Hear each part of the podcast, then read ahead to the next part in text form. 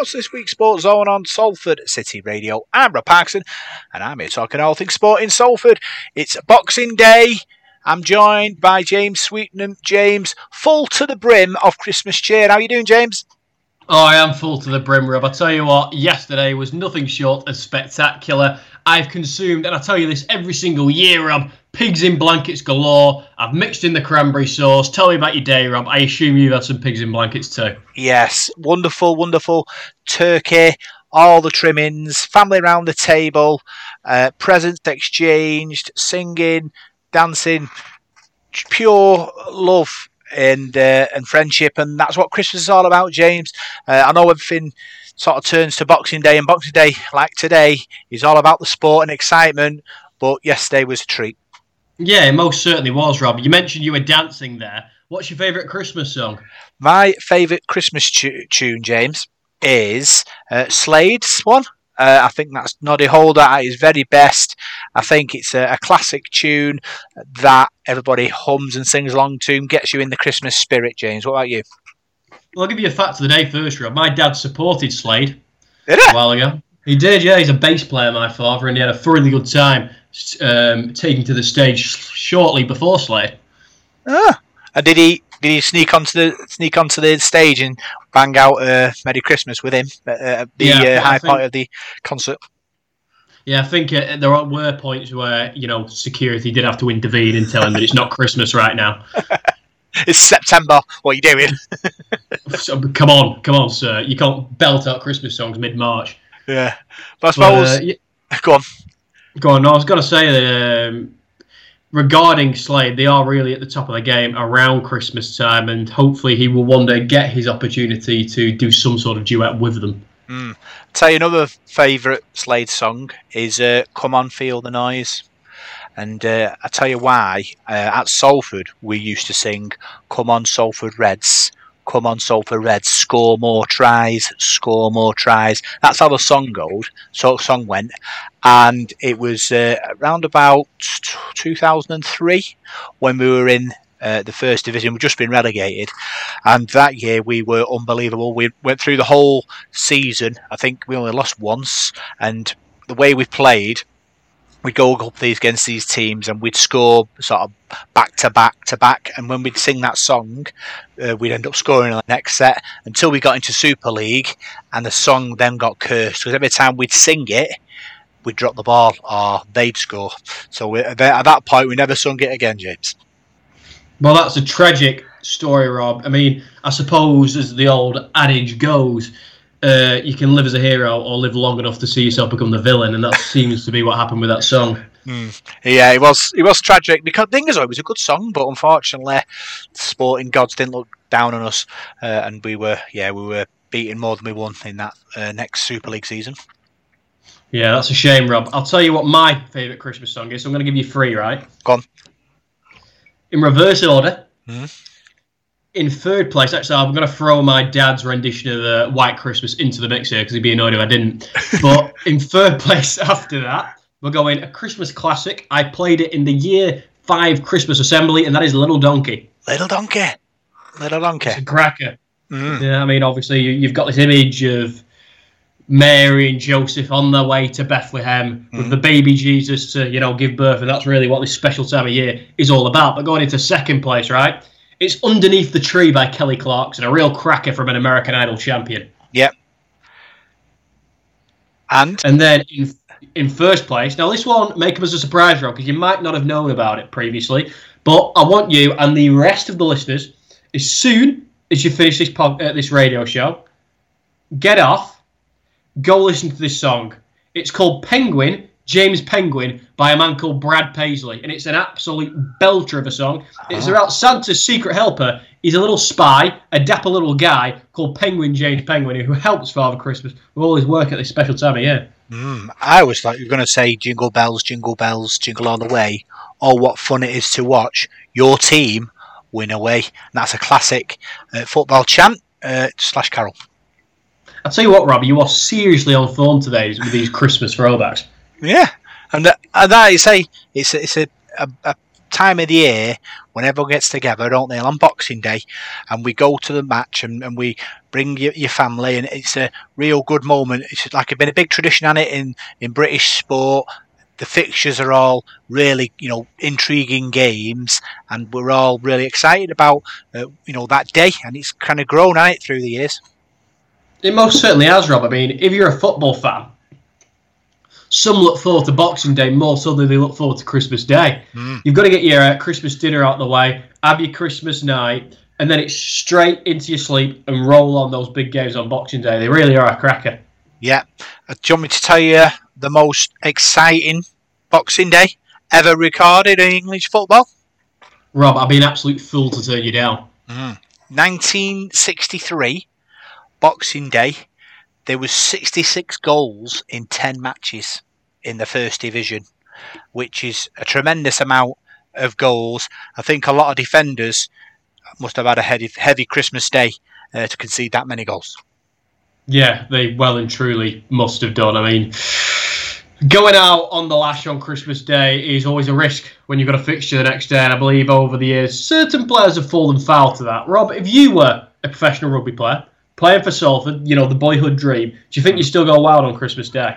Um, it would have been a real tough ask because obviously, athlete, players are athletes, aren't they? And they've got to be, you know, really on form. They've got to make sure that the bodies are tuned in, and they can't really afford to overindulge with food and booze and and things with the family, and then go and perform on, on Boxing Day. It is, I suppose it's very difficult, especially when you've got kids as well, because obviously the kids are living the dream, aren't they, when it, when it comes to Christmas Day, and you probably have to leave halfway through the uh, the the morning at least to go and do a bit of training and, and do the, the pre-match and I bet it's a real difficult situation being a footballer and doing that.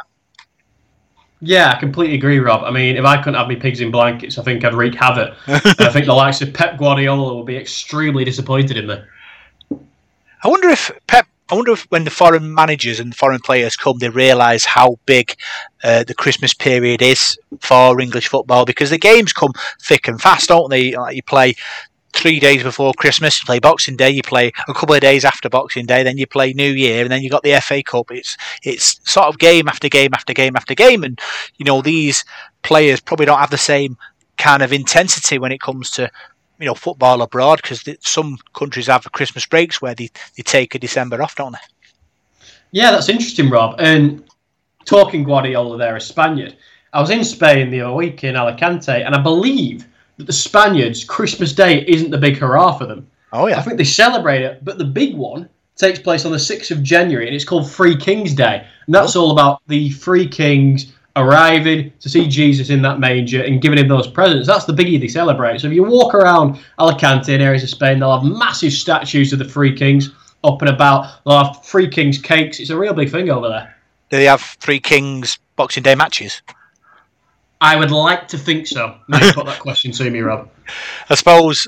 I suppose in in uh, in Spanish football, with the, the way the temperature is, I bet it's not really cold in, in January and December compared to what it is like here. Yeah, yeah. So I was there up until December the second, and it was it was it was about 16, 17 degrees, and then we came home that evening. It was snowing in minus five. Was it? So yeah, it was it was it was pretty awful. I mean, my girlfriend was enjoying it because she's been living out there, so she sort of saw the novelty of it. For me, it was just freezing. what's the um, what's the main Spanish sporting philosophy? Is it all football? Yeah, yeah, they're all about the football, Rob. I mean, there was an elder boxing club, which is a little village that I was in, and they had a, they had, a little uh, mural up to uh, a local Olympian. But aside from that, I don't really know too much about Spanish sport. I mean, I know they're big, big into the basketball. A lot of the good British players go out and play out there, so that's probably their second biggest sport, I think. Yeah, it is interesting looking at it. Spanish, their top sport they uh, participate in is cycling, where really percent of them cycle, um, and swimming at seventeen percent. So I suppose the lifestyle out there, being outside, you can understand that. Yeah, most certainly, Rob, because we're all wrapped up warm inside. It's only the brave of us about that got to, got into the cold to play five aside. Yeah, I suppose another fun fact about Boxing Day is in Ghana, uh, Uganda, and Zambia. They have boxing matches on Boxing Day. Do they? Mm. That is interesting. Mm. I mean, I know there is a boxing match today between Naoya Inoue and Marlon Tapales, which should be a real cracker if it has or hasn't already happened by the time this show goes out. But I like the idea of boxing on Boxing Day. I think it's more than necessary, Rob. I really do. I suppose with the with the way the, the temperature is, you're inside, aren't you? In the stadium, which keeps you warm, doesn't it? So that's why I think like the darts is, is quite popular in snooker at this time of year. Yeah, I completely agree, Rob. I mean, you mentioned the darts there, which is absolutely massive. The World Championships will be concluding in just a few days' time. You see people go into those events wearing ridiculous clothing. And, Rob, I've got to ask you if you were at the darts, what would you wear? What would I wear? I'd go as Inspector Gadget, I think, with a Go Gadget and that I can wave uh, my uh, placard with uh, 180 on it. What about you, James? That is a genius idea, Rob, and it's almost as good as your Ghostbusters outfit that you wore to your 40th birthday. Yeah. But if, if I if I was to wear an outfit, Rob, I would go with Master Yoda. I paint my face green, and I'd wear a little gown, and that's who I think I'd go as. Who's these- who's the main man at the darts these days? You know, I mean, there's some cracking players in the world of darts. Obviously, you've got your Michael Van Gerwens, your Michael Smiths, your Gerwyn Prices, your Gary Anders, etc. I mean, there's some real cracking darts players, and obviously, there's been some upsets throughout this tournament. But um, I think all in all, it's going to be interesting to see how it plays out because there's been a bit of a changing of the guard over the last few years with the likes of Phil Taylor retiring from the sport, Remy Van Barneveld retiring, coming back. So I think darts is in a very interesting place, Rob. so is it? Can you see it becoming as popular as it was when the old guard were there, taking it to great heights? It's interesting internationally. I think it's becoming bigger. Obviously, they're extending into the likes of Austria. They do the Premier League now every single year in Berlin and Rotterdam. And if you ever see those events, they're pretty spectacular. Back when Raymond van Barneveld was, was at his peak and in the, the Premier League of darts, the Sea of Orange was nothing short of incredible. It seems to have lulled a little bit in popularity in the UK in the last couple of years, and that's maybe because of the samey format. But I think I think it's still doing well, Rob. I always think with the darts, like you said before, it's more about the entertainment around the uh, you know the auditorium with the singing and, and the dancing and all that, and the music. But you've got sports like snooker, which is also played inside, but the crowd are all very quiet and, and very respectful of the players to be, you know, let them do what they need to do. Do you think it snooker should be more like darts? Or should they cheering? There should be singing. There should be music. Would that um, grow the popularity of, of snooker? I think so, because some obviously will say it's boring. Snooker purists will go, well, it's all about sport. This is the ultimate competition, and we're giving these players the opportunity to play to their optimum potential. But at the same time, have you ever gone to a football match and gone, the fans shouldn't scream or shout? Hmm. It's just not how it works. It would have been interesting. I think. Imagine going to a football match and there's no cheering, and you have to watch the match without making any noise. Now that'd be an that'd be an amazing uh, thing to experience because when you score a goal or when there's a big chance that you miss, people will squeal, won't they, or, or scream out in frustration or in joy, but not be able to do that would be a very interesting thing. It was, and do you remember, Rob, during lockdown, people were opting to pump in fake crowd sounds to make things a little bit more normal. Yeah, because I always think that with you know footballers who play in front of I know 30, 40, 50,000 people.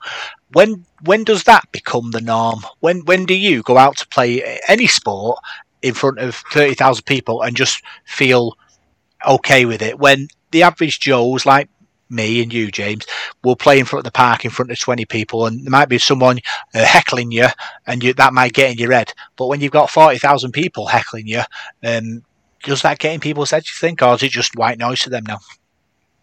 I mean, some players it does. I mean, you look at Marcus Rashford. Look how he reacted to the fans last year, sticking uh, his middle finger up. The fans do struggle, and there are moments where they lose the cool. We've got to remember that these guys aren't superhumans or anything special. They're just ordinary guys who have a real talent.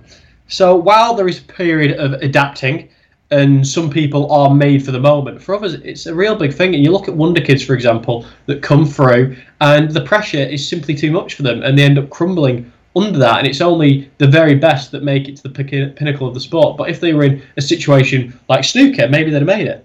Yeah, and I think the likes of snooker, like Ronnie O'Sullivan, um, is is a wonderful player. He's got the X factor as well. He's got the wild side. He's got that vulnerability as well with everything that's going on in his life, and but he's still able to sort of produce top class snooker week in week out. Yeah, he's a he's a real a real good talent, Ronnie O'Sullivan, and obviously he's had his ups and downs over the years. Not too many downs because I bought uh, my father-in-law his autobiography for Christmas, Oh. so uh, that was a real cracker. Alongside a Cornish rattler hat because that's his favourite drink. Rob, I got him a bucket hat of that. Yeah, you do produce the best presents, James. It has to be said.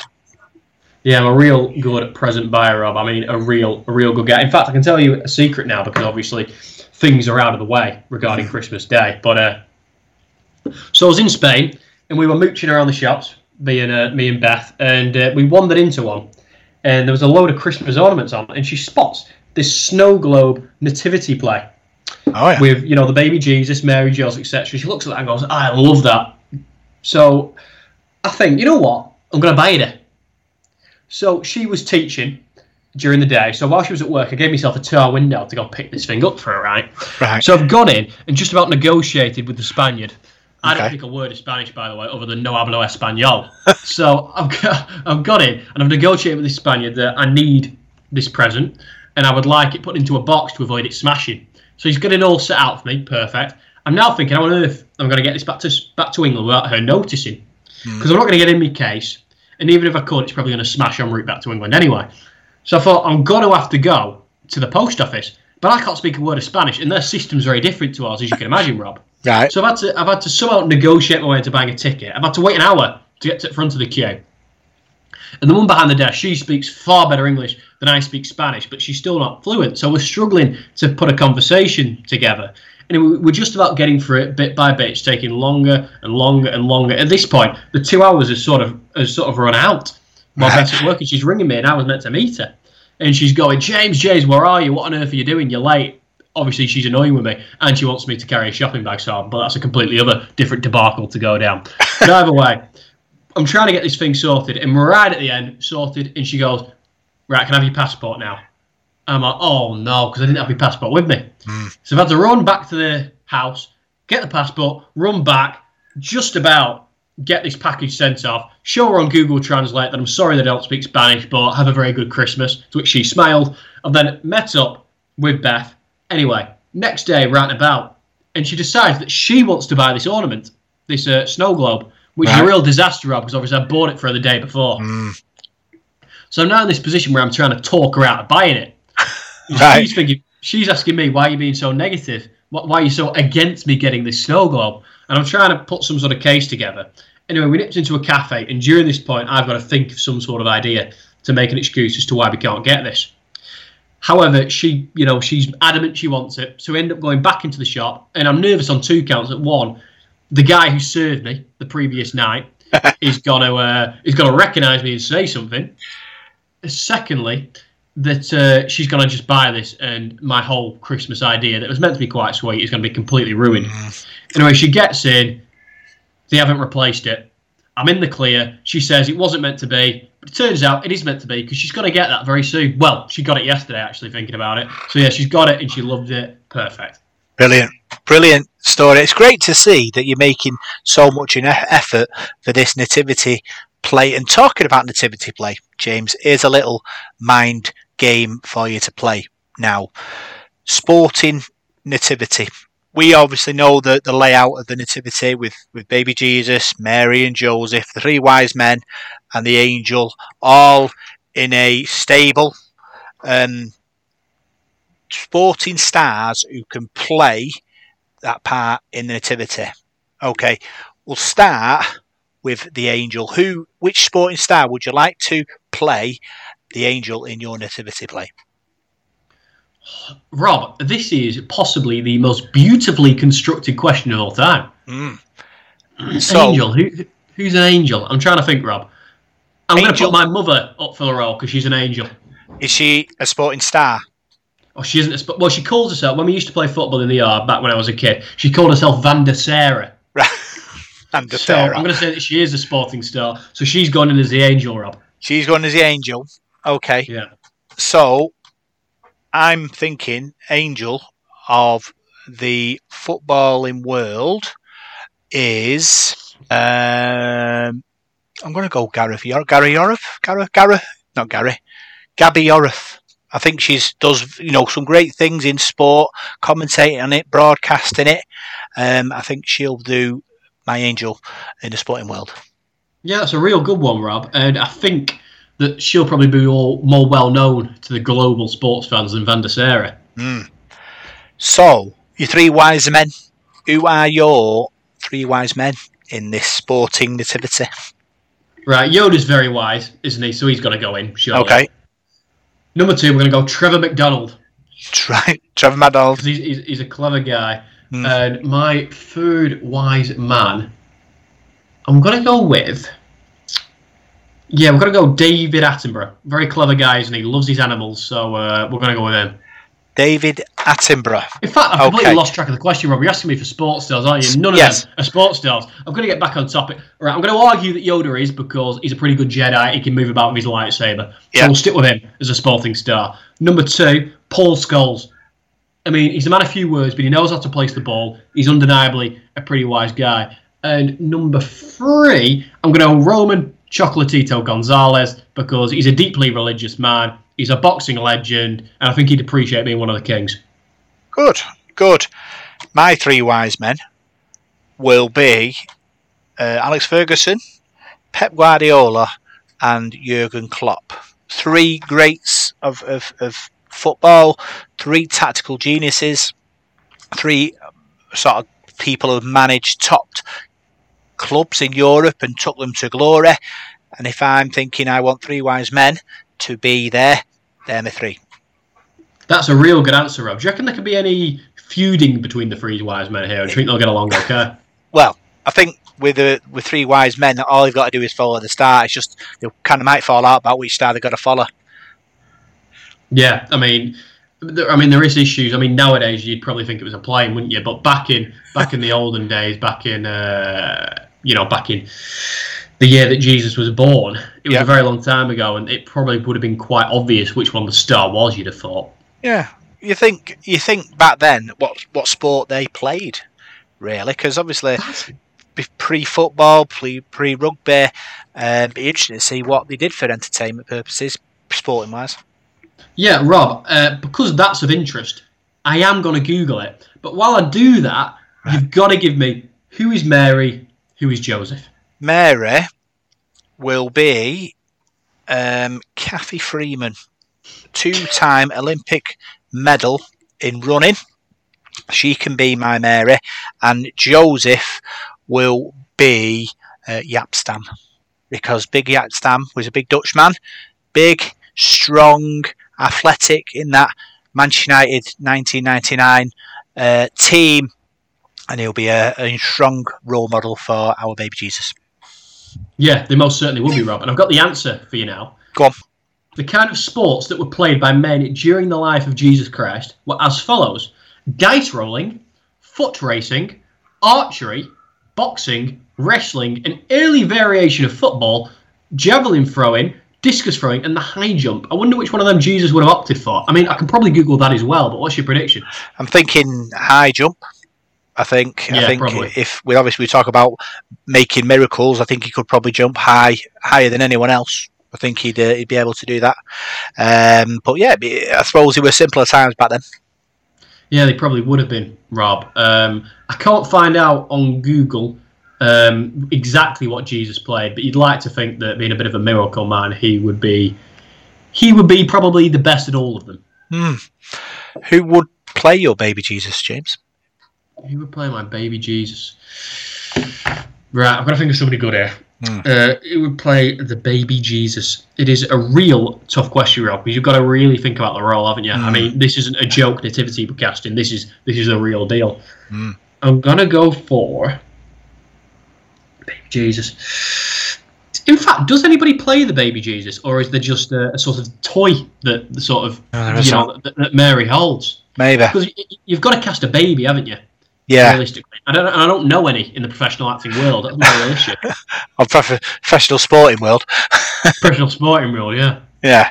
Well, I put Ronaldo or Messi because they're both top of the top, out there. And he would, whoever is picked would then end the big debate on who is the greatest of all time. Yeah, I mean Messi is a bit of a miracle man, isn't he? Mm. In fact, Roman Gonzalez, who I mentioned before to be one of the wise men, he is only about five two, I think. So maybe Yeah. he could slot into that role. Which is which is ideal, really, because the little, uh, you know, thing he lies in. Yeah, I mean he can sort of lie in the cot and put his blanket on, and you know he might be good. And the last one for you, Rob, Go on. two here: Little Drummer Boy and Donkey. Little drummer boy would have to be uh, Jimmy White, snooker player. Uh, you know, likes to play fast, play loose. Um, would certainly bring a crowd in with his exciting way of life. Um, I think he'd be my drummer boy. What about you? Little Drummer Boy, I'm gonna opt for. In fact, Rob, if I'm gonna opt for the Little Drummer Boy, I've got to opt for somebody that can potentially play the drums. So Go on then. perhaps I need some sort of musician. So I'm gonna go for Steve Jordan, who's Oh, a yeah. famous American drummer. Uh, he's played in some cracking bands over the years, so I reckon he is going to be my drummer. If anybody knows him, that's a pretty niche reference, but he's who I've opted for. and playing the little donkey, um, I'm going to draft in Donkey from Shrek, and I know that he isn't necessarily a sportsman. However, if you've seen that second film, he does some pretty athletic stuff. Hmm. And he's, I suppose he's forever young and he'll never get old, so he'll be able to do it week in, week out. Yeah, he most certainly will be. And um, regarding drumming, Rob, again, I've gone for somebody who isn't a sportsman, so he must be getting sick to death of me not really getting this whole concept. So I'm going to switch me Steve Jordan, and I'm going to give it to Emile Heskey. I Right. think I just have a feeling he can play the drums. Yeah. Who's going to be your donkey, James? Be donkey. Uh, my donkey. I know I said donkey can be donkey from Shrek, can't it? Mm. So that that may have caught, brought up some confusion. But I think that animated character would do a pretty good job of playing donkey. I mean, people may be confused around this nativity scene as to why there's an animated creature in there, but I like to think they'd uh, welcome him with open arms. Yeah, I think I'd go for anyone who played for Salford between uh, 1999 and 2002. Which was a pretty woeful era. Yeah, it was. for the sort of people, I believe. it was. I mean, we talked about Boxing Day before, didn't we, in Uganda and stuff like that. Could Yeah. you imagine, Rob, having to take a body shot full of a belly full of stuffing? yeah, it is interesting, and it's way you know all all around the world, different people celebrate this time with different sports, James, and that's the exciting thing. I suppose that what brings everyone together. Don't forget the likes of England cricket; they play Australia, don't they? The Ashes or on Boxing Day.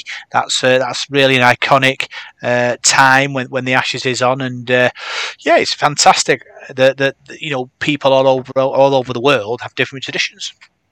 Yeah, they do, Rob. I mean, there's so many lovely Christmas traditions. I mean, I might have told you this, but last year I went to Poland, right? Oh yeah, And uh, throughout the day, we'd been noticing people walking around in soldier uniforms, and we were a little bit interested as to what this might be.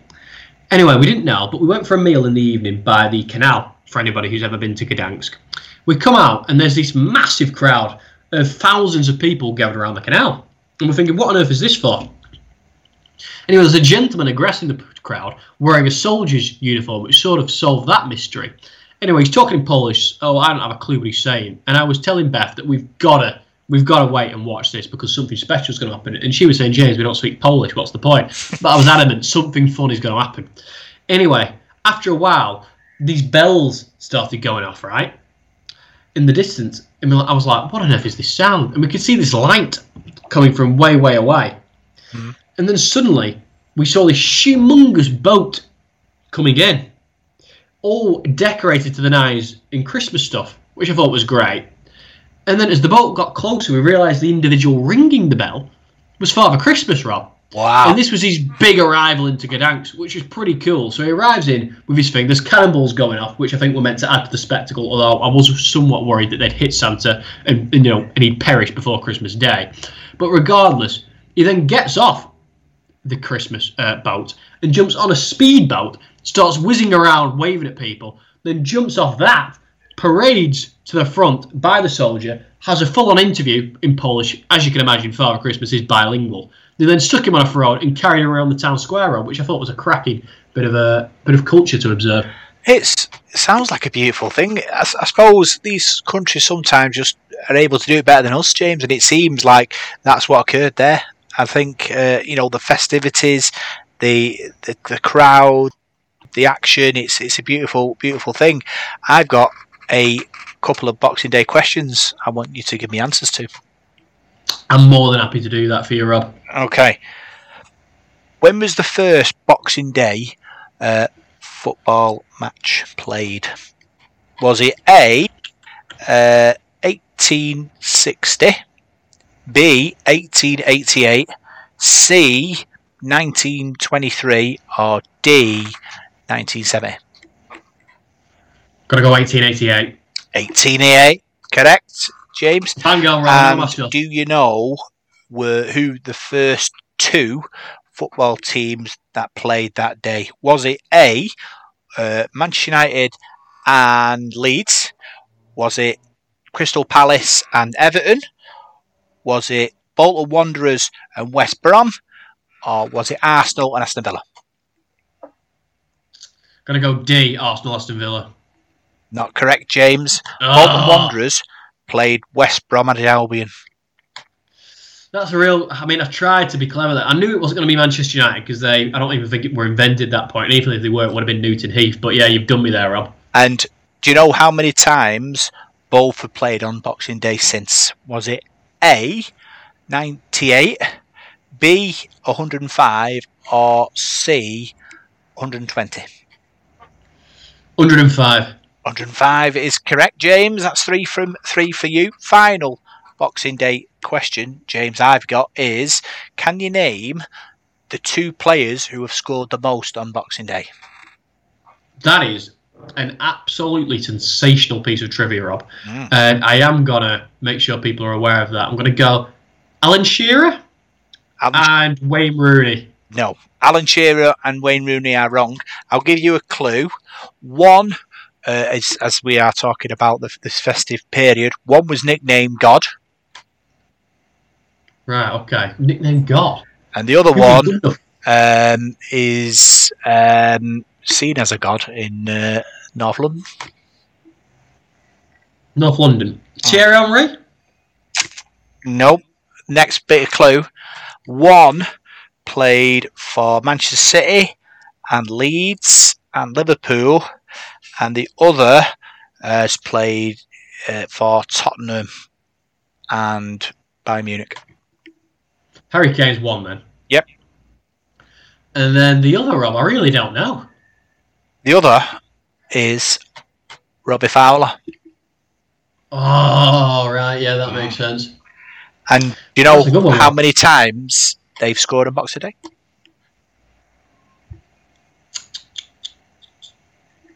Was Ten. it? I'll give you three cl- three clues. Well, three answers to choose. One is three two is five, and three is nine. I'm going to revert my original answer and go for five. It's nine, James. It is nice. I was close the first time around. Mm. So that's pretty amazing, really, when you think about it. Both terrific footballers, both fantastic goal scorers, especially Harry Kane still playing as well.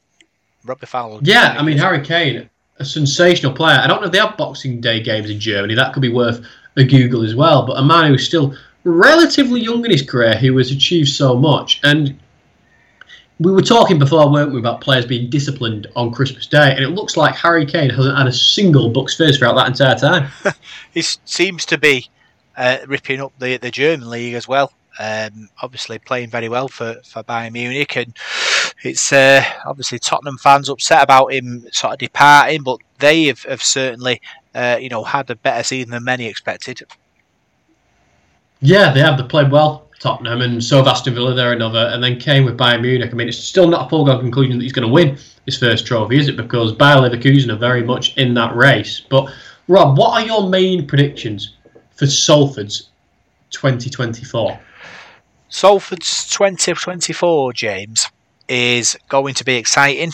I think with Paul Rowley in charge, we've had a lot of disruption in the off season with lots of things going on behind the scenes regarding the stadium situation, and uh, you know, with the way the sport's going and, and with the IG, IMG points thing and lots of noise. So I think it's important that Paul Rowley has, has, kept a lid on his his players' emotions and they'll be tuned up, ready for, for, the season. Obviously, seventh place finish last year, and it was when you look back, it's probably disappointing that we that we didn't manage to make a playoff uh, place. Um, you know, but if you look back at the season, it was great until the, the, the, Challenge Cup game against Hull Kingston Rovers, where we lost, and then after that, uh, we managed only to win three out of the next twelve games, and it is is a bit of a worry that how do you stop the how does Paul Rowley sort of make sure that this doesn't sort of carry on into into this season, and that's a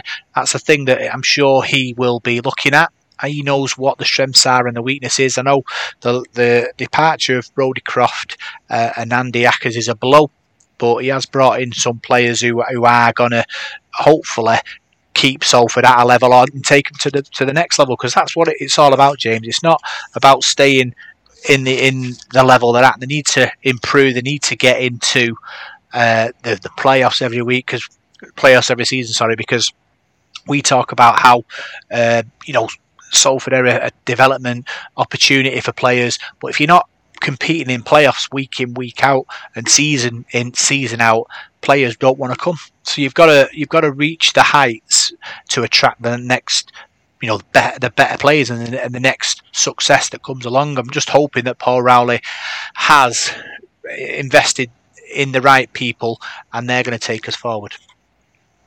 In your gut, Rob, is he the right man to take Salford forward? I think he is. I think he's. We talk about Paul Rowley and, and Rowley Ball and the way we play and sort of the excitement of that. And but his teams are kind of built on strong aggression in defence, forcing errors, you know, capitalising on other people's errors. When we get within striking distance, we can be very uh, dangerous. It's just our weakness is getting into them situations. A lot of sort of huff and puff.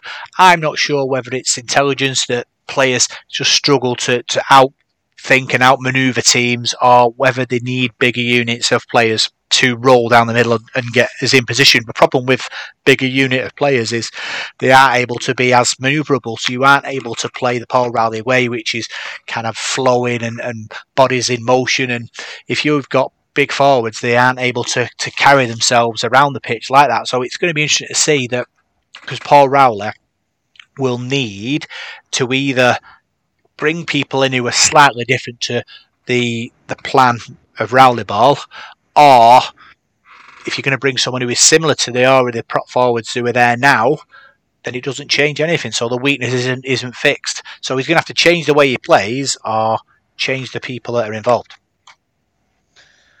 Decisions, decisions, decisions, Rob. Obviously, with being festive right now, but there's a lot of pressure on him. There is, there is pressure, but he has a lot of uh, credit in the bank, James, because he took us to a, a semi-final not last year, year before. Um, he just missed out on the playoffs this year, but our injury list, you know, had that effect, and our budget had not been able to to bring in more players when the injuries bought bit the team is a massive factor. So it's important that, that the club back him in the transfer market. He's able to create a bigger squad of players to choose from. So when players start getting injured and getting suspended, you're able to bring in a, another player of similar standard, which will keep you on the on the momentum up the up the table. And that's the difference between the likes of Salford and, and Wigan and, and Leeds and and St. They have big squads and they have good talent. And Salford have a decent squad, decent size, but they need more to be able to push on. Anyone, miracles happen. You know, you can you can when you get in the playoffs and it's all on 13, 17 on 17 on a pitch, but really you always find the best team wins at the end of the season because they have quality throughout their squad. Look, they do, Rob. I mean, if we look at that team now, there's some great players with fantastic attitudes. In 2024 is a year of change. Obviously, we have New Year's revolutions and uh, re- New Year's resolutions. Sorry, Rob, it's been a long day. Apologies about that. But what are Salford's? Do you think, and what are yours? My Salford's re- resolution, New Year's resolution, is probably to be penalised less. Salford Red Devils were the most penalised team in the Super League, gave away 200 penalties uh, this season, James. Um, and to be fair, they, they weren't particularly dirty players. And we're not particularly a dirty team. I just think we are getting penalised a lot for technical penalties. Technical penalties, yeah, there is the odd thuggish moment, and we are playing rugby, so that kind of thing can happen. Uh, but I'm sure Paul Rowley, if he's sat round his Christmas tree now, and his players are sat around their Christmas tree and they're thinking about, you know, resolutions for 2024, they're probably thinking, let's not get penalised as much, so we're not defending as much. Um, so then we've got more energy to attack and score tries, James. Um, my resolution uh, is to enjoy every day um, as it comes. Don't get stressed uh, about things you can't affect. What about you, James? What's your who's your, what's your sporting um, New Year's resolution? Get fit, Rob. Mm. I think that's a simple one, isn't it? I think I've overindulged over the past month. I think it's fair to say, from the advent calendar to this big chocolate pudding that I have every single year on Christmas, this big fudge cake. So I've had a lot of that. I, I typically have a Boxing Day curry as well. So when you combine all those factors into one, the fact that New Year's Eve is always a heavy one, I think I'm going to hit next year hard and uh, and try and get myself into a better physical condition. Did you do you did the Benidorm half marathon, James? So you can't be too out of shape. I did, Robin. I nearly, I nearly perished. Hmm. So that's the issue. And you know, my mentality throughout the bulk of that, especially being in Benidorm, was all right. I'm going to just you know toss this to one side and go get a Burger King. Lucky, I showed the mental strength to continue, but it was it was a close thing, Rob. I'll be honest. Yeah, I would say that James rose again, but that's more of an Easter thing. It is, Rob, and we'll of course do an Easter special, and we'll think of ways to uh, to, to to bring the footballers into the Easter um, Easter story. Hmm. So, if you were a if you were Ten Hag, let's say, what would you think him and his Man United players? What should be their New Year's resolution going into 2024? I think the main tactic for the player, Rob, is to try. They're playing for one of the, one of the biggest clubs in world football, a club with so much history, and the effort just isn't there. And there's some bad eggs in that dressing room, Rob. And I think for Erik Ten Hag, he needs to just get his head around tactics a bit, a little bit better. There's, it's one thing doing certain things in the Netherlands and winning a league where you are the dominant side, but Manchester United aren't that at the moment, and they need to come up with a way of playing flowing football that scores goals. Because our chance conversion rate, we're 19th in the league at the moment. Yeah. So, is that players or is that Ten Hag? Don't forget, Ten Hag in November won manager of the month. So, is he? Do you still feel like he's under threat, even though he's just won man of the manager of the month? Yeah, because he followed it with a 3 0 loss against Bournemouth, which, which which is never ideal, is it, Rob? And in the table, we're doing better than it feels like our season has been. But I'm still not massively confident, and we've been fairly useless in Europe as well, haven't we? And it's just not what the fans want to see. And I get that there's a you know a period of, of turning things around, and the Glazers are of course a nightmare. And we can slate him as much as we want, Ten Hag, but at the same time, Rob, how many great managers have Chancellor this and come up short? It's a good question, James, because you've got the likes of Jose Mourinho, Louis Louis Van Gaal. You know, we could go on, couldn't we? David Moyes has seemed to have turned the corner, had a had a bad year at Man United, but found his feet now at West Ham. And you look at these managers who have come in and brought their own players in, and then you expect Ten Hag to bring all these players together and say you play my way when he's only brought in maybe two or three of his own. So is he is has he got the, the people to to play his way? That's the big question for me. No, I mean Ten Hag is a very exciting style of football, and Manchester United haven't been particularly exciting this season. So maybe it's more so down to the players, Rob. I mean, we just there just isn't that mentality that Sir Alex Ferguson managed to ingrain into the lads, and you can blame Erik Ten Hag a little bit for that, but Alex Ferguson was special. And the players should just be happy to play anyway. I mean, how many fans are there every single week? 75,000 cheering them on, sticking by the team despite how poorly they're playing at times. So, you know, I do think they owe it to the fans to, you know, really put a shift in. Hmm. You know, I thought that this Man United team of, of 2023 reminds me of Man United's teams of the late 80s, early 90s that used to beat the likes of Liverpool and Arsenal and other sort of top teams um, who, you know, were competing for championships at that time. But then when they played Queens Park Rangers or they played Norwich City or they played Derby County, they'd lose at home. And then that's why they never reached them heights. This team, the top, I think it's 10 that they've all been beaten by, um, shows that they can't seem to lift themselves against these top teams. And it's a, it must be a big problem for, for Ten Hag to, to try and fix. Yeah, because you'd like to view Old Trafford as a cauldron, wouldn't you? As an amphitheatre filled to the brim with. Yeah, Manchester United don't want to play like they did in the 80s, which wasn't necessarily the greatest era for them. You've got to remember that it was probably alcohol fueled back then, and Manchester United weren't playing at the best. And now we're in an era where this team has unlimited pockets, pretty much, really. I know people like Manchester City and Chelsea's, etc., have more money, but Manchester United aren't short of a buck or two. So really, they should be utilising all the sports science possible.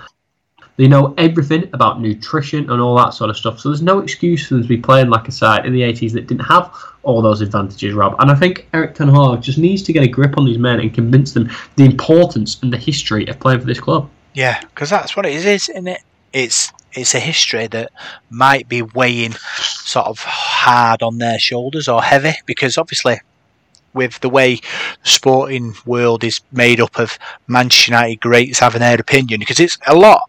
Like in the sort of early 90s you had Liverpool you had Alan Hansen you had Mark Lawrenson uh, you had people who played Liverpool who were broadcasting and, and telling people their ideas. Are Man United suffering that same way as that Liverpool team did that sort of faded away from you know their glory years they never actually totally faded away, did they? Because they always were there and thereabouts.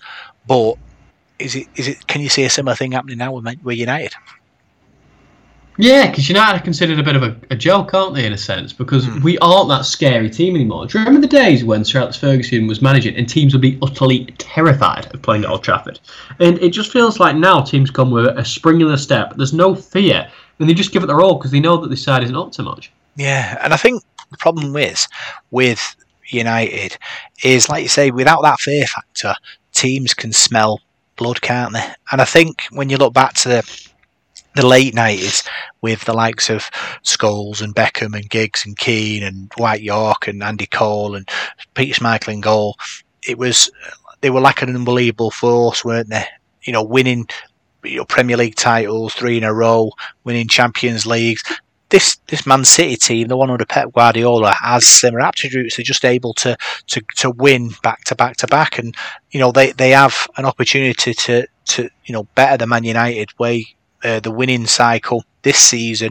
Uh, it's going to be a tough task for them, but you can see you know why this Man City team will be up there with the best teams of all time um, if they do manage to get uh, another champion, another Premier League win. Yeah, they are up there, Rob. And uh, while they don't necessarily have the Champion Leagues to go alongside it, do you remember that Barcelona team between about 2008 till about 2012 that were simply unstoppable? Mm. How far off do you think this Manchester City side is from that? It's a good question, James, because this Man City side has genuinely superstars in them. And with Pep Guardiola, he's able to splash the cash on anybody, but he seems to be able to pick the right players to play in the right system and be part of a good team. And that's a, a big, uh, great skill to have, really, because you could just go and buy the best players in the world, but they're not necessarily, when you put them together, going to be a great team. But man, Manchester City had a great team because they're able to find players who will also work in the system as well as being the best players. I like to Rod- Rodri who isn't a superstar, but is able to link the play up and keep the engine going. And, and that's important. I think um, when it comes to top teams, uh, there's always been people who just sort of keep the engine running, gets the ball moving, does takes all the light, you know, doesn't have the limelight, uh, but is able to make the team function, and he is an important cog in that wheel. Yeah, he certainly is, Rob. I mean, when you look at a team like Manchester United, there's so many important cogs in any team, from Salford Red Devils to Liverpool to Arsenal to all these teams. What do you think, if you could name one cog, is the most essential of them all?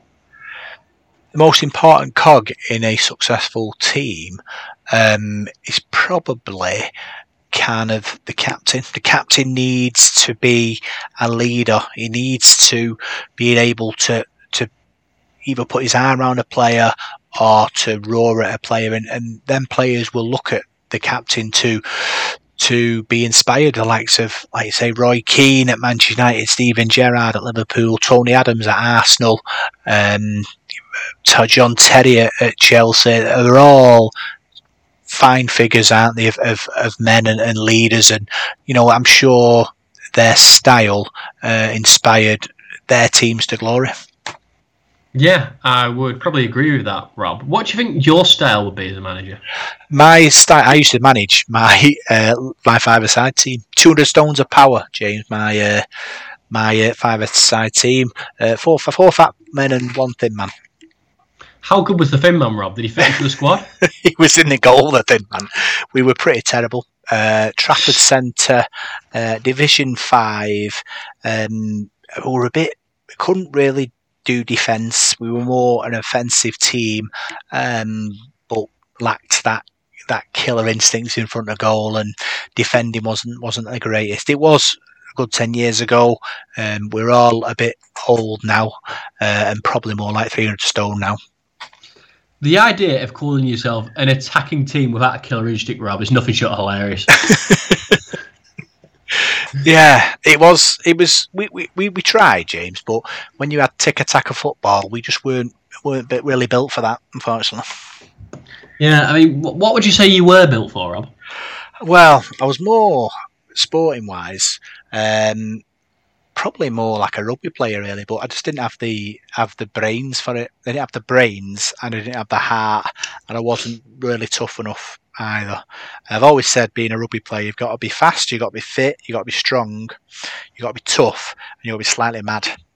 Uh, and if you're one of them five, um, you can be a okay rugby player. The best ones are all five, uh, and I was not, and that's why I never made it at, at any rugby level really.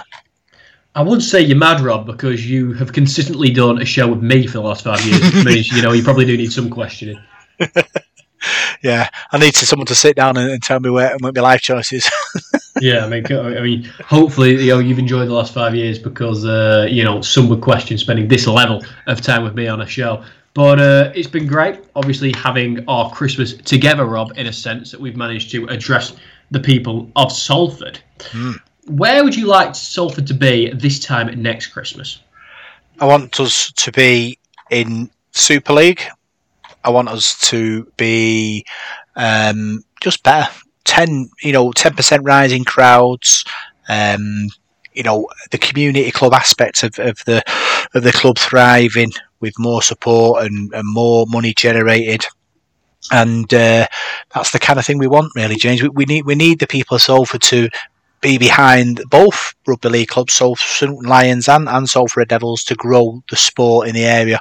Uh, and obviously, if you're listening to this, it's it's really important that you do that because both teams need your support to take them to that next level. Yeah, they do, Rob. And obviously, this Christmas time has been pretty magical for all of us. I just want to know your lad, Rory, obviously, Father Christmas, he came down the chimney last night did he get him anything Salford Red Devils related? Yes, he got him a shirt, James, uh, which he will treasure forever. Um, and that and that's that's the beauty of it. These children, they, they love the likes of Santa, um, you know, bringing them presents and, and bringing the magic. Um, talking about magic, um, you said you're going to have a, have a Christmas curry, um, James. You know the one place where we should go for that Christmas curry? Enlighten me, Rob. Got to be the NAS. Our Oh, the Nas, yeah. home, James. That'd be a wonderful place. Obviously, other curry houses are available in the Salford and Worsley and um, area, uh, but as a as a fine establishment, that's our spiritual home. Yeah, it most certainly is, Rob. I mean, talking about Manchester Curry House, there's an absolute cracker in Ireland called the Grand Haveli, which people, if they haven't checked out, most certainly should. But as far as this show is concerned, the Naz is the only curry house in the world. Yeah, it is, James. It is. So, um, with a couple of minutes to go, James, what are your uh, 2024 highlights to look forward to in the sporting world? 2024 highlights, Rob. I hope that Manchester United start playing better because things have been bitterly, bitterly disappointed. Hope that Preston continue to play well, obviously, after a little bit of a drop off after, you know, their incredible start. Things things are going, you know, okay, so I hope that Preston continue to play well. And all in all, Rob, I think it'll be great at some point to get back in the studio with you yourself. Mm. Yeah, it's been a wonderful year, James. You know, talking sport every week with yourself. Been a great, you know, what is it now? Five, six years? Yeah, it was uh, five years in October, I believe, Rob. So, you know, we've covered all kinds of fantastic moments, haven't we, uh, in the world of, of, of sport and in, in, in the world of Salford sport. And it's been a, a pleasure, uh, you know, serving this Salford community, um, talking about the likes of Man United, Man City, Salford Red Devils, all the boxing, all the UFC. And everything you want to enjoy. And obviously, with 30 seconds, James, you know, any festive cheer you want to share with our listeners? Yeah, as I said earlier, I think people need to take a moment while it's still within the 12 days of Christmas and listen to Penguin, James Penguin by Brad Paisley because it's the best Christmas song ever written. Okay, so we thank you for listening to this uh, Sports Zone on your Boxing Day, and we hope you've enjoyed your Christmas, and we wish you a happy New Year. And uh, we'll see you in 2024 for more Salford Sporting Chat on your Salford City Radio.